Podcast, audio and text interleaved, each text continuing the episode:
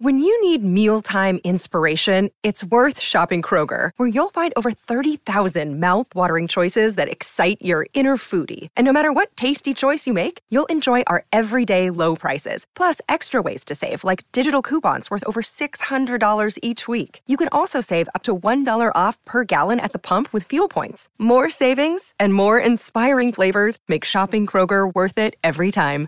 Kroger, fresh for everyone. Fuel restrictions apply. Welcome to After the JAG Corps, navigating your career progression, a podcast for judge advocates leaving military service. After the JAG Corps assists officers transitioning from the military law practice by learning from individuals who have successfully embarked on new careers, providing insight on rewarding professional opportunities, job search strategies, resumes, the value of your military experience, and more. Now, here is your host, Tom Welsh. Good morning, everybody. Just a few show notes before we uh, turn to my conversation with Ken Krantz. First and foremost, I wanted to let you know that uh, we went over 14,000 downloads this week, which blows my mind. I never saw it going like this, but I appreciate everyone's um, listenership and uh, making this the success that it has. I get comments all the time about how it's helpful in, in passing the information on to, to judge advocates.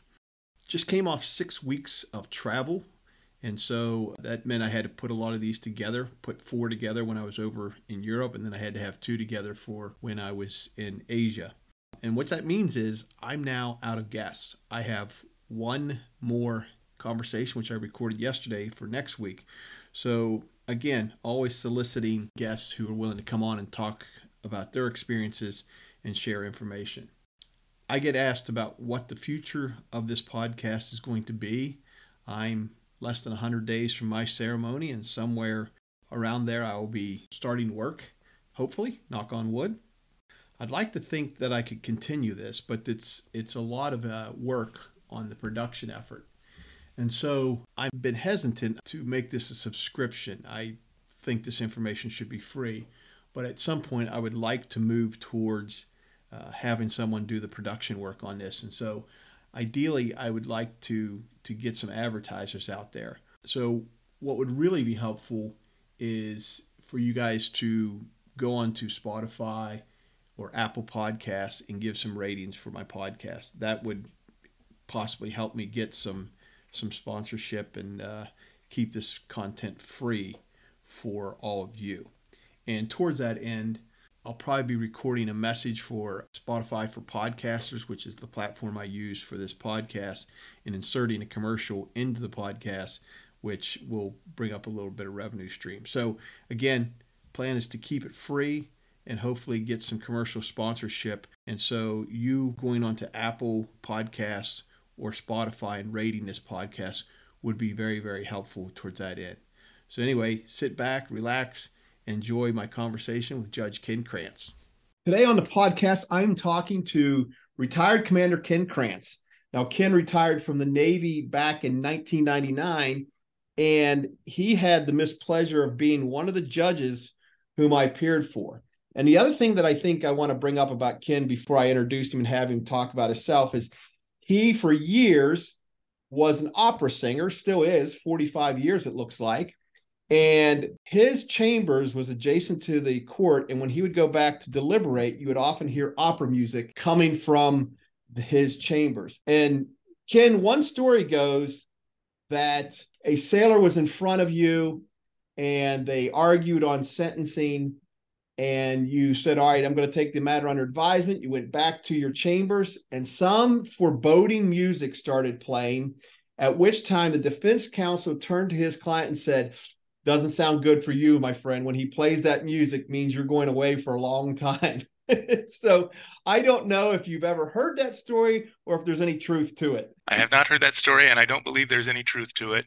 Well, Ken, this is great. I haven't seen you, gosh, and I left the NLSO in 95. So probably 20, almost 28 years that we uh, have not seen each other interacted. So it's good to see you. And we both still look pretty good. I think so, but I will tell you when it comes to myself, my standards can consistently slip the older I get. So, Ken, you did uh, 22 years in the JAG Corps. kind of give us an overview of what your career was like when you came in and what you did. Okay, well, I came in, uh, went to NLSO Norfolk, the Naval Legal Service Office there, bounced around there for four years, including claims, prosecution, defense, was officer in charge at the Oceana Detachment. And one thing I did when I was there, I was in a pilot program to send a JAG onboard deployed destroyer tenders in the Med. I was the second person sent out on that program. The idea was to provide services to the ships that would be alongside the tender, just as we have medical officers and dental officers, and of course, lots of repair technicians on a destroyer tender. They figured do legal assistance, that sort of thing, for the tended ships alongside. So that got me the idea that sea duty might be sort of fun. So I volunteered for a carrier and was transferred to USS Constellation, one of the last of the oil burning carriers out of San Diego. So I went across country and uh, we deployed to the Indian Ocean. That was after the Iran hostage crisis and before the Iran-Iraq war became a naval war. That was they were still killing each other on land before they started shooting at oil tankers later in the war. So that was kind of an interesting time to be in the IO. Came back and they sent me to grad school in criminal law at George Washington University. I like to think they got their money's worth out of that because the remaining 15 years I spent on active duty, I was nine years a judge, three years a staff officer at the Criminal Law Division at Office of Judge Advocate General, and three years I was at back at NLSO Norfolk as senior trial counsel and head of command services. So I was pretty much military justice the entire later part of my career. Then, as I was drawing close to retirement, I uh, realized there was this thing called an administrative law judge. One of the courses at my law school was a required course was administrative law. So I had read these cases from the 1930s about licensing radio stations and stuff like that. So I was vaguely aware that there was such a creature. Then I filed that away, didn't think about it for another 20 plus years until I noticed that some of my friends and colleagues from the judiciary were getting hired as administrative law judges. And I liked judging. I did it a total of nine years in the Navy, thought I was pretty good at it. So I applied and got on what they called the register, which is a roster of people who have passed the various test procedures they had in place. Once I got on the roster, it was about time to retire, and then the hiring process got shut down by a stay issued by the Merit Systems Protection Board. There was a class action lawsuit against the procedure that OPM used to score the exam. So I figured, well, my uh, retirement's in. At that point, I decided I'd take a gap year, figure out what I wanted to be when I grew up. So there was no ALJ hiring when I retired from the Navy. But uh, I had been in Jacksonville for my last tour. My family was still back at our home in Virginia Beach. So I got to be a stay at home dad, worked a lot of things, did some opera singing, did some acting, got my tour guide license in DC. So I would do in the spring season, I led student travel tours, the eighth grade tour of Washington that you see kids doing, did substitute teaching, and I would, I would drop the occasional resume here and there, but I still had my eye on ALJ as an ultimate goal. Then got hired by LexisNexis as an editor. Again, that was home based work, so I could be a stay at home dad then. After about a year of that, they reopened the ALJ hiring process. Social Security, which hires then and now maybe 75 or 80% of federal ALJs, they were hurting because they couldn't hire anybody for two years. So they're not getting in, any in at the bottom and they're losing some at the top between death, retirement, and other agencies hiring them. As long as Social Security is there, other agencies can pretty much hire from Social Security, which is how I ended up leaving Social Security. So I got hired to go into Social Security, and my first job assignment was in Savannah, Georgia. Once again, I was a geographic bachelor, so I was looking for a way to get home. Got a transfer to Dover, Delaware, then got a transfer to Washington, D.C. with the Federal Maritime Commission, which is a small regulatory agency. And then there was an opening with DOL, Federal Department of Labor in Newport News. So that's what got me back to the Tidewater area. How long of a time period was that between the time you started as an ALJ in Savannah, Georgia, until you were able to work your way back home to Newport News, Virginia? Just under five years. Three years at Savannah, which is a beautiful city. It was a lot of fun, but you know, it's family separation. And then Dover, Delaware meant being able to drive home every weekend instead of flying home every other weekend. And of course, Washington, D.C. was closer still.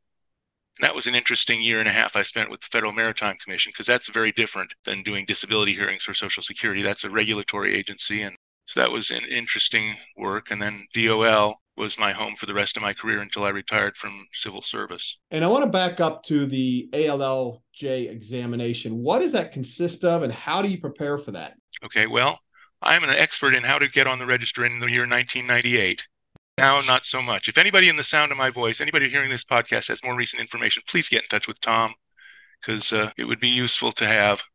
But back in the day, Gee, Grandpa, tell us about the olden days. That's right, Sonny. Back in my day, we used floppy disks, and we didn't have these interwebs with snapgrams and instant chats. We used dot matrix printers, by golly. So, yeah, so back in the day, it consisted of a formatted resume, which was nowadays to be read by computers. It was then read by personnel specialists, and they would score it in a very objective sort of way. You had to use buzzwords, sort of like it is now, I think, with computerized resume review. There was a written exam, which is think of the worst bar exam essay question you ever had and triple it. It was like five hours with a lunch break to answer this one question, an interview and review of you, you had to submit as part of your package names of cases that you had tried with the opposing counsel, or in my case, since I was a judge, the counsel for both sides, and then they would contact them. So be careful who you tick off in this business. As they say, be careful who you run into on the way up because you might meet them on the way back down. That was the format then, and then you would get a score assigned, and they would add veterans preference scores if you were eligible. I was not eligible because I was on active duty and by definition not a veteran.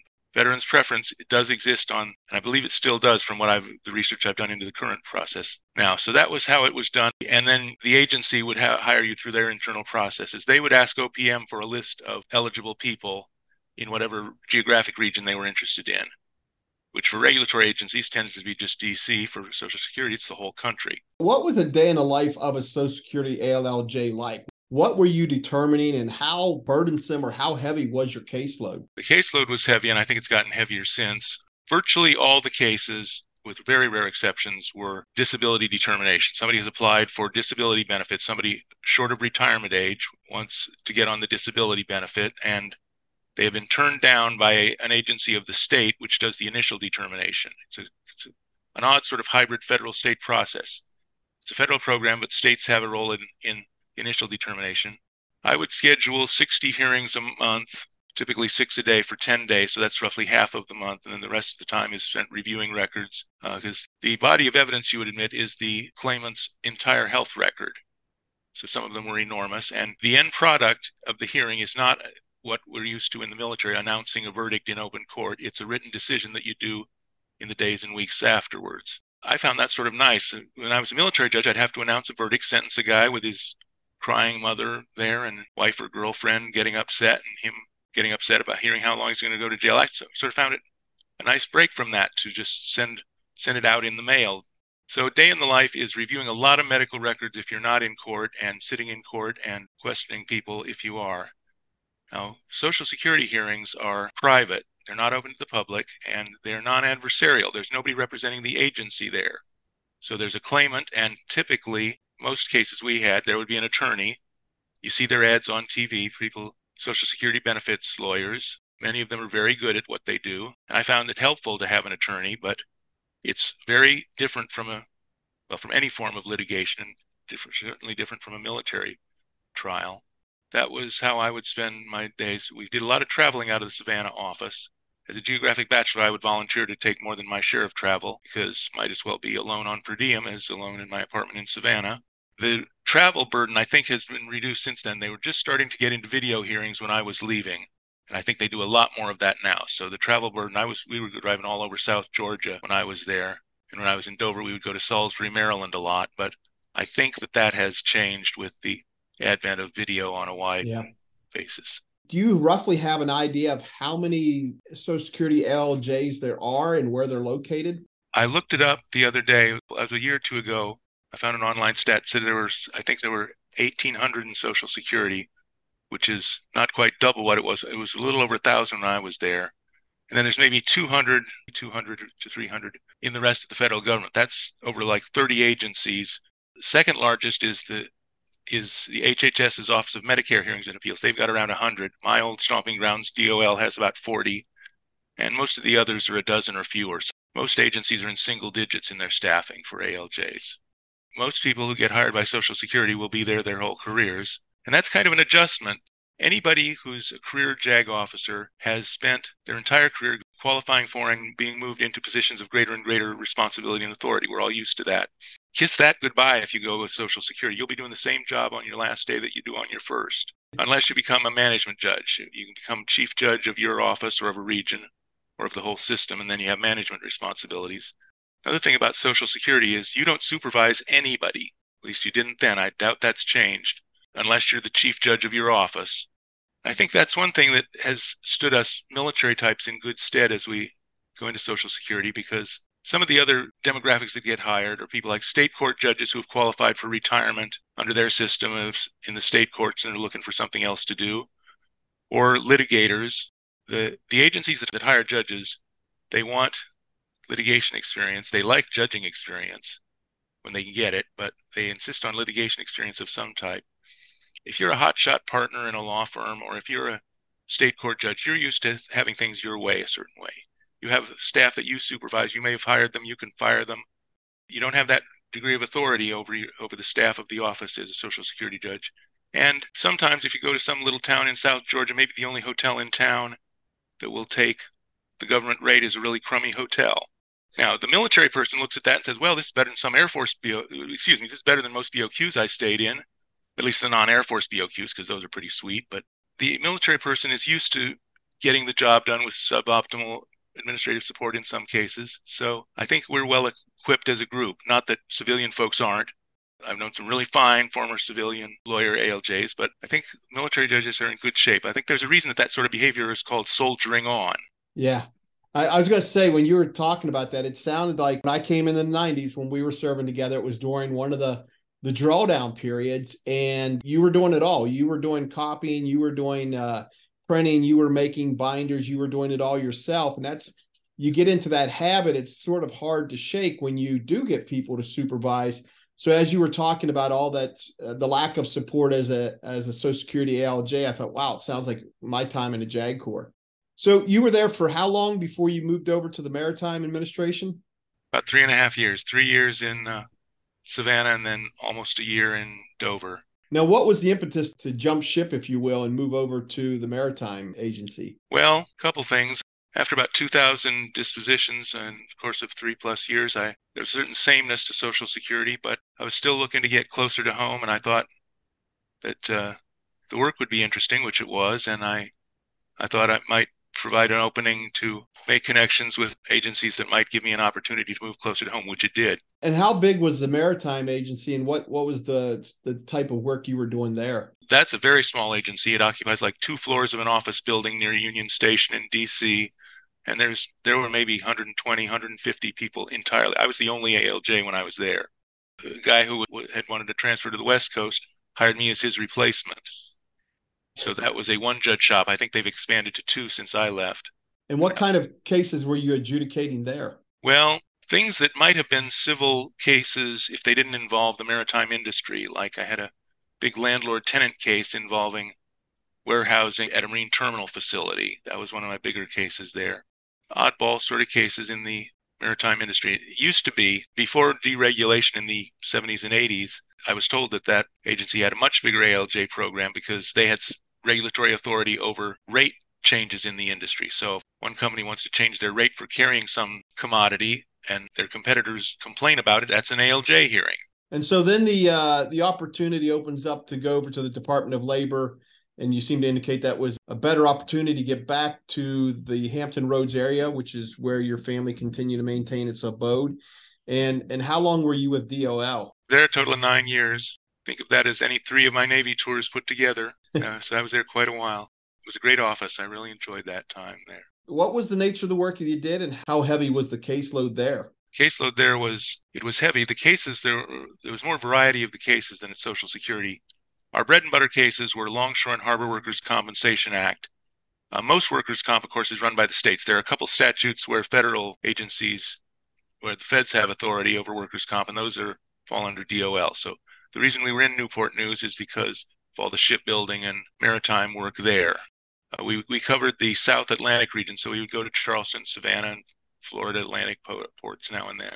That was our big area of, of practice. Our second biggest area of, as an agency was black lung. We had offices in Cincinnati and Pittsburgh that did most of that, but we would spend about one week a month in Appalachian coal country doing black lung hearings. Then there's a wide variety of cases. There's a number of private sector whistleblower statutes that had where the jurisdiction lies with the DOL.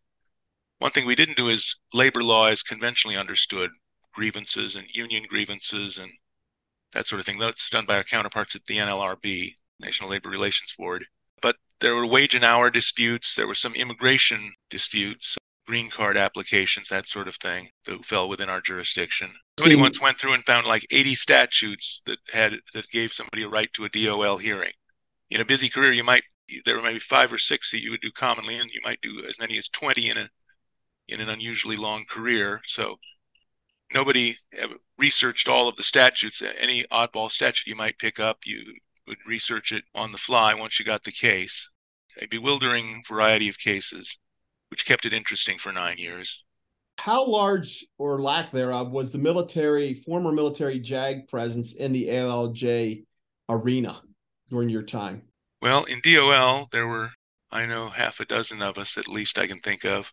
In there were several of us in my entering class. One of whom was still on active duty. He was he had enough terminal leave on the books that he gave his wife a power of attorney for the household goods move, got his got his physical to retire, and then so he was on terminal leave for most of the time. One of our running gags during Social Security A school, the four week course we had, was every Friday we'd tell him to stand for personnel inspection before he'd go on liberty. We'd talk about his shoe shine or his haircut. That was our running gag every week. Were most of them former judges or were they a mixed bag? I think most of them were former judges. I think if you like judging, that's one thing about the military you don't become a judge as the capstone of your career. You rotate in and out of it, so you get a chance to decide if you like it or not. If you like judging, you're probably going to like being an ALJ, and if you didn't like it in the military, you probably won't like it an ALJ. But of course, there's plenty of civilian litigators with no judging experience who right. make fine ALJs. I was going to ask you when you were on active duty, you hear the uh, the caseload difference between now and then. How many cases roughly do you recall handling as a military judge during your career? I think in nine years, I think I think I did maybe seven hundred. And you know, because I people say that the the caseload now is considerably lot less. That you know you have more challenging crimes, uh, possession of child pornography, and those kinds of things. And so it's more it's more uh, technically challenging, but at the same time, most of the other offenses, uh, like we were talking about, theft and UAs, for example, are they tend to administratively just process them now because they don't want to get for whatever reason they don't want to go through the hassle. It's just cleaner and easier to get them off the books that way so forth and so on. So you you had a relatively uh, pretty solid track record as a judge to take with you as you went into the ALJ arena. Yeah. Yeah the the requirement to get on the register in when I was doing it was uh, seven years either judging or litigation experience. And I applied at the point at which I had my seven years. I could have qualified litigation experience for my time as a prosecutor, defense counsel, of course, but I figured seven years as a judge was a nice little sort of soundbite bumper sticker to put on my resume. And so that's when I timed the uh, my application. Now, my first judge tour, I was in D.C. before I went to Norfolk, before I was at Office of Judge Advocate General in the Criminal Law Division. Right out of grad school as a junior lieutenant commander. I was a judge in D.C. That was an interesting time because that was got there in '84, so we were implementing the new the new '84 manual. Another thing Grandpa can tell you about the olden days is what a pain in the neck it was to litigate anything under the 69 manual. The 84 manual revolutionized things in ways that you youngsters really can't can barely comprehend. I was going to say, you know, there's probably I know there's some active duty lawyers that listening to this. They're probably saying, 84, 69. Why is he giving me a history lesson? That's ages ago. It was, yeah. you know, those kids don't even know what it was like. If you remember the big binders that you got, and then oh, yeah. when you had the changes, you had to either cut and paste or literally cut and paste, not computer to yes. cut and paste and, and insert it in your manual. Now they just the, the young whippersnappers today, they just get a new manual. It's just one one That's document right. that can fit in a briefcase when you go on on the road. So you, you, you're uh, you're talking a foreign tongue there, Grandpa. That's right. Yeah, that's right, Sonny. so, yeah. what have you learned that has changed since the time you went through the ALJ until now? I know you saying, "Look, I'm not an expert," but you you did a little bit of research into it. Yeah, there was a Supreme Court case in 2018 called Lucia versus Securities Exchange Commission. I'm not going to give you the cite. I'm retired. I don't do cites and I don't shepardize, but uh, so it's it's there. You can Google it. You can Google it on your interweb machine. That dealt with the appointments clause as it affected ALJs. Now, when I was, a military judge in the 90s, we dealt with the appointments clause. So I'm one of the generation that had to deal with, think about the appointments clause two times in their careers, which is two more than most lawyers ever do. I don't know if you were aware of it in the, when you were a young lieutenant in the 90s, but there was this, these cases going up on whether military judges had to be appointed under the constitutional appointment clause, which is to say by either the president, the courts, or by head of a department. And of course, we were not appointed by the department by the SecDef. Uh, we were appointed by typically the, by the Judge Advocate General of our service. That case was resolved. I won't go into detail about that, but that covered everybody except the civilian appellate judges in the Coast Guard court. So they had to be reappointed, and some of their cases had to be reheard on appeal. So that was the appointments clause the cases that we thought about and dealt with and worried a bit about when it was pending before the Supreme Court. 2018, you get this same issue with regard to ALJs. I won't go into too much detail. Anybody who's interested can read the case, but the upshot was that ALJs had to be appointed by the head of the department or the agency if it's an administrative agency. In light of that, President Trump issued an executive order, Executive Order 13843. That's the that's as much citation as I'm going to do, and I'm not going to shepardize it. You can do that on your own if you like. The uh, appointment process, and there's an if you are interested in applying to be an ALJ, the thing to do is just Google OPM ALJ fact sheet. That has a fact sheet with links to these. And OPM is no longer running the hiring process as they did when I got on it. That's what I said. I'm an expert in how to do it in 1998 now, not so much.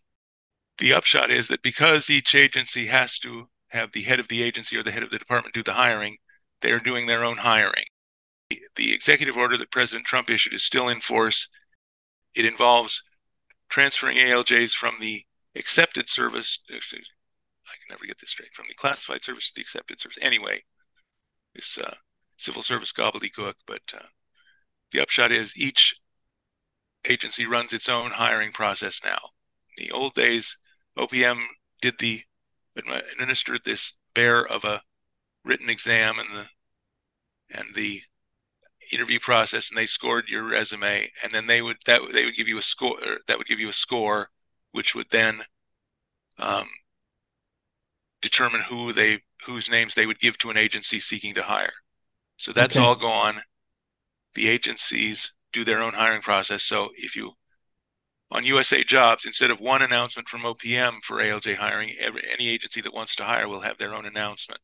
So if you're programming op- the USA Jobs site to let you know of, of openings, then that's how you got to program that what what would you say to someone who is thinking about uh, becoming an ALJ? Because I mean, I know I know folks who have moved on to DoD to be, you know, for security clearances. I know folks that have done immigration. Uh, I think Social Security. So it seems to be a common alternative for folks leaving the service. But what did you most enjoy about it? I most enjoyed just the presiding over hearings, knowing that you're making a difference in people's lives, of course. I think the, the judicial role just really appeals to me. I've I learned in that first tour as a junior lieutenant commander when I was trying special courts uh, in D.C. that I had a talent for being a judge. I'm not sure I had the same talent for becoming a judge the way you typically do in the U.S. I've had a lot of blessings in my professional life. Two of the one of the biggest is that I lucked into the two areas where judicial appointment is least political the military and the administrative law field. So uh, I I like to think I was good at being a judge and I enjoyed it. Well, by that statement, it sounds like you asked a question that I was thinking about of how come you didn't think about becoming a judge on a, a criminal judge or a civil judge, you know, in a state or federal court? But it sounds like you've answered that question by that statement. I don't know if I could have gotten convinced the governor to appoint me or a people of a county to elect me, but I could convince the judge advocate general that I had the stuff to be a judge, and then the hiring people at Social Security and other agencies. One thing, incidentally, speaking of other agencies, once you're an ALJ, any agency can hire you. So this the the rigorous examination process that gets you in the door, and different agencies have different attitudes toward hiring ALJs. The ones that I was lucky enough to go with they had the attitude give us somebody who's good at being a judge and we'll teach that person the substantive law in our field. Some agencies deal in very technical areas. They want people with a, a background in their specialty, and that's fine for their needs. But some of them love hiring their former staff attorneys, for instance, or even private practitioners who are specialized in their field. But uh, Social Security and the FMC and the DOL all had the attitude we want to hire good judges and we'll teach them the substantive law in our field. So we've hit upon uh, Department of Labor for for some workers' comp. The Maritime Agency had a very small one. Uh, my interview a couple weeks ago of Judge Payton and Judge Jackler with immigration. We know Department of Defense has uh, hearings for, like I said, security clearances. What other agencies have ALJs and what do they do? You mentioned uh, HHS with uh, Medicare. What other agencies, would, if someone was considering ALJ, would they not be thinking of other than those that I just listed? Well, there's uh, NLRB I mentioned. They they're one of the bigger groups of ALJs. They have around 30, I think, on the list that I saw. But one of the things that you, one of the links you can find on that OPM ALJ fact sheet is a list of the agencies that have ALJs. And there are a variety of them. Some I never heard of, some I've met socially at, at CLE conferences, and I'll we'll chat about what they do, and I sort of goes right over my head. But any agency that's hiring, I would recommend, just as with any other prospective employer, find out what they do. Most of these agencies, other than Social Security, which has privacy issues, most of them publish all their ALJ decisions on their website. You can read them.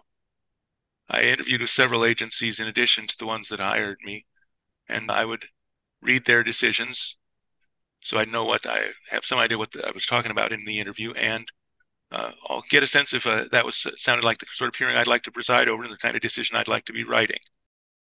Virtually all ALJs have their work product as a written decision, not a verdict announced from the bench. So, and the ones that do not have privacy issues publish them on their website.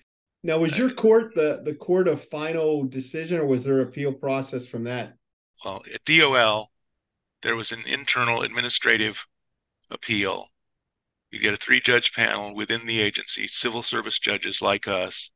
And then after that, appeal would lie to the, the uh, federal circuit court for the region. In Social Security, it's similar. There's an internal appellate review body, and their decisions go to the district court. District courts love getting Social Security appeals, I hear.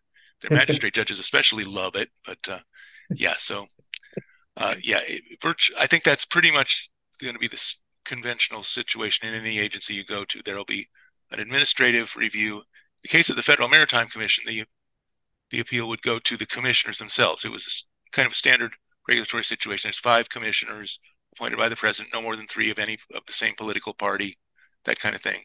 So they were the they were the appellate body, but larger agencies like DOL and Social Security have an administrative appeals judge panel. Incidentally, I might mention ALJs are not the only game in town. We're appointed under the APA, Administrative Procedures Act, but the immigration judges who you had on, they are not ALJs. Uh, they're not appointed under the Administrative Procedures Act. There are all sorts of miscellaneous administrative adjudicators in the federal government that that I'd never heard of in many cases, but some are ALJs appointed under APA, others are not. They have different titles. I'm not sure what the distinction is. It's certainly nobody would argue that the immigration judges do any work that's any less important than what ALJs do, but for whatever reason, I think historical accident is the reason in a lot of cases. A lot of these different folks will be will have the similar responsibilities without being APA appointed, which means they're not uh, weren't hired through the process that I went through of course, nobody's hired through that process anymore since this Lucia case and the executive order that's now five years old. So, what are some of the uh, obvious things that I'm failing to ask you or failing to draw out of you? I know that you you said you did some uh, homework and some research. So, here's your opportunity to answer questions that I have not asked. Well, the uh, as I said, the the new hiring system is outside my area of experience or expertise. So I've given a couple hints to where people can look to Google it to educate themselves. Well, one, I, one thing I want to say about judging in both these environments where I've judged is it's important to keep some humility about it. When the APA was originally passed, the title for was hearing examiner. In the 50s, that was amended to administrative law judge. The title military judge didn't exist until 1967. Before that, there was nobody. It was just the president of the court at a special, and at the GCM, there was somebody called a law officer who was a JAG officer who would be an advisor to the president of the court. President of the court made all the rulings.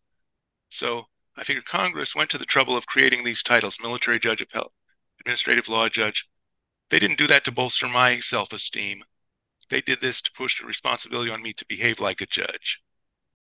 People would, on message boards of angry claimants' attorneys and stuff back in the day, hmm.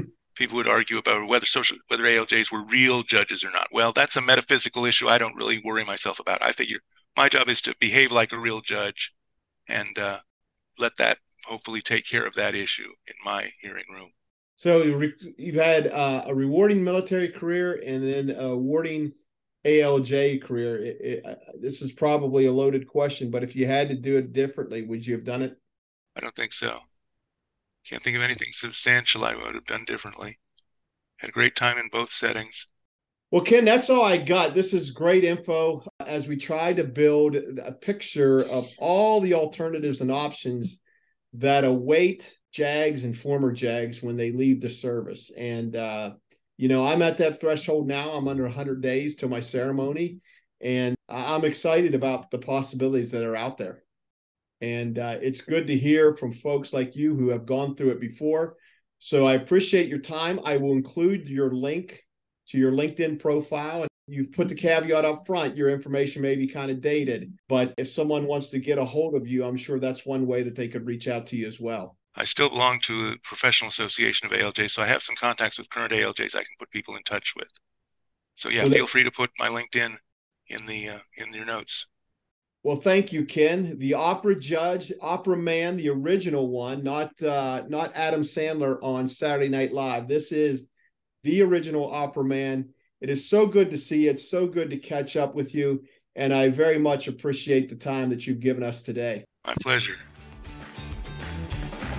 Thank you for listening. If you like this podcast, be sure to subscribe and tell your friends. After the JAG Corps is a TJW 50 Associates LLC production.